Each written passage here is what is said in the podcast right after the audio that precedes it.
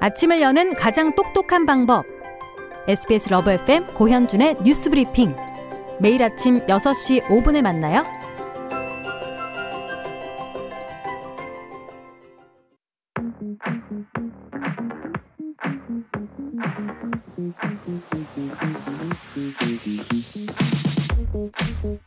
청약과 투자가 아닌 도시와 건축 이야기 한번 해보죠. 건축학개론 경향신문 허남설 기자와 함께합니다. 어서 오세요. 네, 안녕하세요. 허남설입니다. 자, 우리가 지난번에 소개해드린 적이 있었는데 서울공항장 그 지하 공간 얘기입니다. 오늘부터 시민 투어가 시작이 된다 그래요? 네, 지난 5일이었죠. 그 서울시가 지하철 시청역과 을지로 입구역 사이에 약 40년 동안 잠자고 있던 지하 공간을 최초로 공개를 했습니다. 음. 그래서 서울시가 그때 언제 무슨 용도로 이 지하 공간이 만들어졌는지 아직 밝혀지지 않은 비밀의 장소다 이렇게 네. 직접 설명할 정도로 그동안 알려지지 않았던 곳이에요.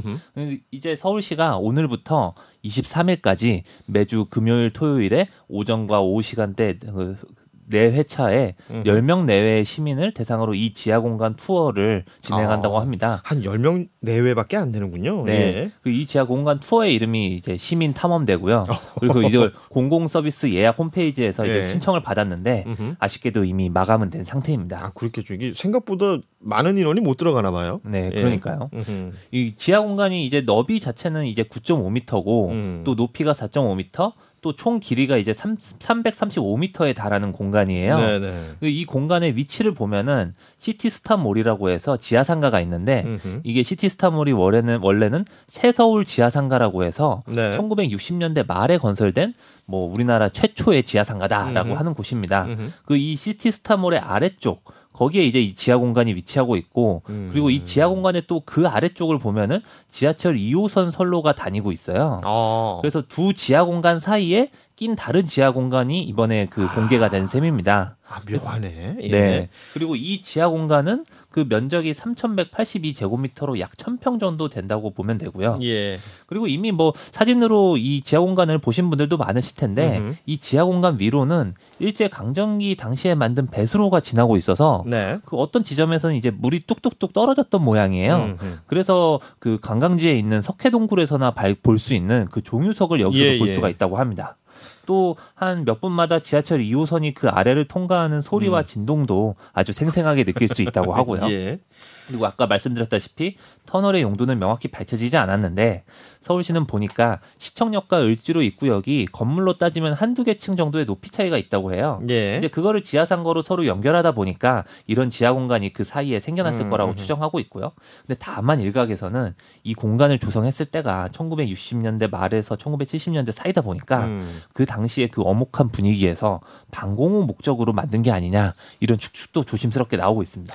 아닌 게 아니라 지금 8873님이 이거 솔직히 방공호죠? 기자님, 우리한테만 살짝 말해 주세요. 이렇게 메시지를 보내주셨는데. 네, 저도 잘 모르겠네요. 그러게 말입니다. 이걸 누가 알 수 있습니까? 그래서 네. 이 시민 탐험대가 들어가 본다는 것 아니겠습니까? 네. 전해 들으면서도 참 신기하다라는 생각이 드는데 이렇게 지하 공간의 존재 자체가 좀 뒤늦게 알려진 다른 사례들이 있습니까? 네, 그 이번에 그 서울시가 공개한 지하 공간이 사실은 그리로 들어가는 출입구의 존재는 원래 알려져 있었기 때문에 예. 주변에 뭐 상인들이나 공무원 사이에서는 그런 공간이 있다 정도는 암암리에 알려져 있었다고 음, 해요. 음. 하지만 이제 아무도 드나들지 않아서 사실상 죽어 있던 공간을 이제 관광 코스로 되살린다는 점에서 발상의 전환을 좀 시도한 사례라고 볼 수가 있을 것 같습니다. 네. 그래서 이런 비슷한 사례를 좀 살펴보면은 지난해 5월에 시민 개방을 한 노량진 지하 배수로라는 공간이 있어요. 어. 실제로 한 10년 전까지는 하수를 처리하는 역할을 담당했던 배수로거든요. 네. 그래서 모두가 그 존재는 알고 있었는데 이제 요새 여름철 폭우가 예전보다 훨씬 강해졌잖아요. 예. 그래서 이제 그 이 배수로 대신에 용량이 더 큰 다른 배수로를 만들 면서 그 배수로는 폐쇄를 하게 된 겁니다. 음, 음, 음. 그리고 나서 이 배수로를 좀 조사를 해봤더니 아까 서울광장 아래에도 일제 강점기 당시 만든 배수로가 있다고 말씀을 드렸는데 네. 그것보다도 한 역사가 20년 정도 앞설 수 있겠다 이런 추정 아, 결과가 나온 예, 거예요. 예. 그리고 이 배수로의 형태를 보니까 말 발굽 형태라고 하는데 음. 그러니까 지붕이 완만한 곡선을 그리는 얕은 아치 형태인 거예요. 음. 그래서 배수로지만 어, 공간이 되게 아늑하고 우아한 느낌을 주는 거죠. 음. 그래서 동작구가 여기에 엘리베이터 엘리베이터를 설치해서 산책할 수 있는 관광지로 개발을 한 겁니다. 예. 네. 그리고 아까 뭐 방공호 말 얘기가 좀 나왔었는데 이제 방공호 중에도 관광지로 개발되는 곳들이 굉장히 많습니다. 음흠. 이제 경희궁 방공호라고 해서 1944년에 그 미군 공, 공습에 대비해서 일제가 만든 대피 공간이 있어요. 예. 여기는 이제 한 방이 10여 개 정도 있고 또 환기와 조명 시설까지 갖춰서 화재가 된 바가 있는데 이곳이 2017년에 일반에 개방이 됐고요. 네. 그리고 또 여의도 지하 벙커 가 있는데 여, 기는 유명했죠. 네, 네. 그리고 1970년대 대통령과 그 주요 인사들의 그 비밀 대피 공간으로 음. 추정이 되는데 여기도 이제 2017년에 전시 공간으로 변신해서 시민분에 돌아온 사례라고 할 수가 있겠습니다. 네. 장미경님 시민 탐험대 10명 정도 된다는데 그 공간 지하 상가 묘하게 끌리네. 탐방 가볼까요?라고 하셨는데 음, 말씀드렸다시피 마감됐습니다. 아, 아쉽네요. 그리고 1174님은 어, 저는 지하 무섭네요. 어, 이렇게 메시지 보내주셨는데 뭐 저도 약간 그 생각이 듭니다. 지금 쭉 얘기해 주면서 배수로 얘기를 또 해주셨잖아요. 네. 그 영화 괴물 보면 네. 한강 아래 어디 그, 그 지하 같은 어, 데서 어, 그렇죠. 뭐 이렇게 뭐 나오지 않습니까? 그렇죠. 동생을 찾아 헤매잖아요. 음. 네. 여러 가지 상상이 가능한 것 같아요. 음. 어, 서울광장 지하의 경우에 뭐 시민 투어까지 진행하면서 관광지로 활용한다. 그럼 이게 관광 자원으로서의 효과적이냐? 네. 이 부분도 좀 살펴봐야죠. 네, 그런 음침한 공간이 과연 관광 자원이 될 수 있을까라는 예. 생각을 하실 수 있는데 이제 뭐 해외 사례를 좀 살펴보면 될 것 같습니다. 네. 네, 파리에 이제 프랑스 파리로 가보면 레지스탕스 광장 지하에 파리 하수도 박물관이라는 공간이 있어요. 음. 네, 여기는 이제 파리 하수관 하수도가 이렇게 여기저기 도시에 여기저기 2,600km 정도 얽히설키 설교 그 얽혀 있는데 네. 그 중에 500m 구간을 개조해서 만든 박물관입니다. 음. 이 박물관은 1975년에 문을 열었고요. 그 파리 하수구의 오랜 역사와 그 처리 시설을 이제 꼼꼼하게 볼 수 있는 독특한 관광 명소로 지금 인기가 굉장히 높다고 해요. 네. 그이 박물관이 이제 생기기 훨씬 이전인 1867년부터 때부터 하수구 기술자들이 이곳을 그 투어하는 그 프로그램이 인기를 틀어, 끌었다고 해서 음. 이제 아마 이거는 이런 사례를 보면은 지하 세계에 대한 사람들의 호기심이 얼마나 큰지 좀 가늠이 되는 것 같습니다. 왠지 그 한번 들어가서 이제 여럿이서 네. 그러니까 모험하는 느낌이 있을 것 같아요. 네, 예. 그러니까요. 그 이제 진짜 모험하는 듯한 공간이 이제 또 미국 시애틀에도 있습니다. 어. 어 여기는 이제 Underground Tour라는 그 관광 프로그램이 있는데 으흠. 여기는 사연이 굉장히 좀 신기한데요. 그 1889년에 시애틀에 그 대형 화재가 나서 당시에는 대부분 건물이 목조였을 거 아니에요. 네. 이 건물들이 많이 파괴가 된 거예요. 근데 마침 그 당시에 이제 하수 시설도 굉장히 엉망이다 이런 지적이 많이 나오던 터라서 으흠. 도시를 이참에 완전히 새롭게 재건하기로 한 겁니다. 그래서 당시 시애틀 건물들의 1층을 아예 지하로 파 묻은 거예요. 아. 그래서 원래 땅을 원래 땅이 있던 곳을 6, 7미터 정도 올려서 새로운 대지를 조성을 한 겁니다. 어허. 그래서 이제 지금 그 새로운 대지에 형성돼 있는 게 지금의 바로 시애틀이라고 할 수 있고요. 그런데 이제 그 지하에 파묻힌 공간을 이제 옛 시애틀의 과거를 볼 수 있는 그 관광지로 바꾼 겁니다. 어. 그래서 실제로 들어가 보면은 뭐 당시에 쓰던 물품, 뭐 병기, 타자기 이런 음. 것들을 이제 살펴볼 수가 있는 그 인기 높은 관광지로 변신을 했고요. 예. 네, 이제 우리나라 사례도 좀 들어볼 수가 있는데 이미 많은 분들이 아실 것 같은데 신설동에 유령역이라고 음. 불리는 곳이 있습니다. 예, 있죠. 예, 이곳은 1974년 1호선 건설 당시에 만들었지만 그 중간에 노선이 갑자기 바뀌어 버리면서 예. 역사로서 기능은 못 해보고 폐쇄가 돼버린 약간 불운의 지하철역이라고 할수 그렇죠. 있을 것 같아요. uh-huh. 여기는 1977년까지는 차량 정비 작업장이나 공장이나 이 차량 정비 작업장으로 사용이 됐고 또 최근까지는 지하철 1호선 열차가 운행을 마치고 차량 기지로 들어갈 때 지나가는 길목 역할을 했는데 음. 여기는 이미 2009년에 드라마 아이리스나 또 아이돌 그룹 트와이스가 2016년에 발표한 치얼업이라는 곡이 있는데 그 곡의 뮤직비디오 촬영지로 어. 이제 유명했던 곳입니다. 아, 치얼업 여기서 찍었군요. 예. 네. 그 2017년에 일반 시민에게 개방해서 투어 프로그램을 진행한 적도 있습니다. 네. 네, 그리고 이렇게 관광지가 아니라 조금 일상적으로 상업적이고 실용적인 활용 방법을 찾으면서 변신하는 지하 공간의 사례도 좀 있는데요. 으흠. 최근에는 지하철역에 보면은 옷이나 화장품 또 생과자 같은 생활 잡화를 파는 상점들을 많이 볼 수가 있잖아요. 그렇죠. 그런데 각 지방자치단체의 지하철 공사들이 몇 해 전부터는 지하철역이 이제 지닌 이동성과 접근성을 활용하는 쪽으로 이 프로그램들을 대거 바꾸고 있는데 으흠. 예컨대 이런 단순한 상점이 아니라 택배 같은 물류 서비스 거점을 지하철역에 만드는 거예요. 예. 그리고 아니면은 이제 재택근무하는 직장인들을 위한 공유 오피스를 유치한다든지 이런 사례들이 나오고 있고 또 요새 새로운 건물이 지 으면은 거기 그 건물이 병원으로 꽉꽉 차는 그런 경우를 많이 볼 수 있잖아요. 그런데 서울교통공사는 아예 medical zone이라고 해서 지하철 역사에 병원을 적극적으로 어, 유치하는 그런 어허. 사업을 펼치기도 했습니다.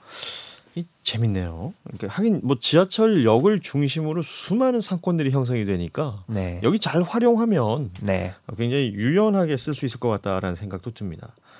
지하 공간이 활용 방법 참 다양할 것 같고 관심도 많을 것 같은데 좀 지하를 파가지고 새로운 공간을 만드는 케이스들도 있을까요? 네. 그 최근에 사례를 보면은 홍익대학교가 지난달에 국내 최대 지하 캠퍼스를 짓겠다고 발표를 했습니다. 지하 캠퍼스? 네. 어. 그 면적이 거의 축구장 14개 크기에 달한다고 와. 하고요. 예. 네, 이게 지금 홍대 개교 이래 최대 프로젝트라고 불리고 있습니다.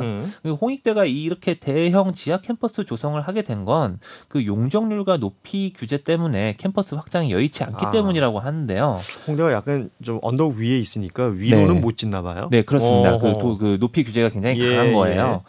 그래서 이제 도시적으로 건물의 부피, 그즉 용적률을 제한하는 규정이 있어서 음. 이 홍대 같은 경우에 보면은 현재 건물을 지을 수 있는 용적률의 99.8% 그러니까 거의 100%죠. 다 사용하고 있다고 해요. 예. 네, 그러니까 이제 땅을 그더 이상 건물을 음. 지을 수가 없는 거고 음흠. 또 주변 땅을 매입해서 캠퍼스를 확장하려니까 홍대 땅값이 좀 비쌉니까? 아, 오죽 네. 비싸야죠. 그러니까 네. 어려운 거죠. 그래서 홍익대가 지하로 파고 들어가기로 결정을 한 건데 어허. 왜냐하면 지하에 짓는 구조물은 용적률 규제에 포함이 안 됩니다. 그렇군요. 네, 다만 예. 이제 개발 비용이 많이 든다는 단점은 있긴 한데 그래도 계산기를 두드려 보니까 지하를 파는 게 더 낫다 이렇게 음. 판단한 것으로 보이죠. 예. 네, 그리고 언뜻 지하 공간에 이 대학 캠퍼스가 되겠느냐라고 할 수, 생각할 수 있는데 일본 도쿄에 보면은 국회의사당 도서관이 지하 30m 깊이에 이제 서고를 설치한 사례가 있어요. 음. 보면 요새 공조 기술이나 이런 것들이 굉장히 많이 발전했기 때문에 사실 책을 보관할 때는 그 습도나 온도가 굉장히 중요한데 그렇죠. 그런 것들을 해결할 수 있다는 얼마든지 어. 가능하다 이런 걸 보여주는 단적인 사례라고 할 수 있습니다. 그 외에도 지하 공간 활용 방법들 좀 찾아보면 있을 것 같아요. 그러니까 네. 뭐 흔히 말하는 이제 그 각 지역에 계신 분들이 좀 기피하는 시설들이 있잖아요. 아, 네. 그렇죠. 얼마 전에 이제 마포구에도 그 소각 시설 때문에 뭐 주민들과 갈등 같은 게 있었는데 여기도 지하 활용을 하는 경우들이 생기지 네, 않습니까? 서울시가 그렇게 최종 발표를 했습니다. 음. 지하화 하겠다고. 예. 예. 그리고 소각장 말고도 뭐 화장장이나 낙골당 이런 음. 것들도 요새 포화 상태인 곳들이 많아서 이제 음. 확장 문제가 이제 쟁점이 되고 있는데 네. 그런 거를 이제 지하화하는 방법도 좀 거론되고 있습니다. 그러니까 근데 지하라는 게 뭐 약간 상상력도 자극하고 다양한 그 가능성이 있어 보이긴 합니다만 무엇보다 네. 중요한 건 안전 아니겠어요? 네, 그러니까요. 이게 뭐 지난 뭐 7월에 충북 오송에 지하차도 침수 사고를 그러니까요. 보셨을 텐데 딱 떠오르죠. 예, 여기는 예. 10m도 채 안 되는데 한 번 사고가 큰 인명 피해를 낼 수가 있는 거거든요. 음흠. 그리고 실제 침수 우려 때문에 그 영동 그 서울 영동대로 지하 공간 사업 같은 경우에는 감사원에서 이 침수 우려를 고려해야 한다라고 그렇죠, 그렇죠. 이렇게 제동을 건 사례도 예. 있습니다.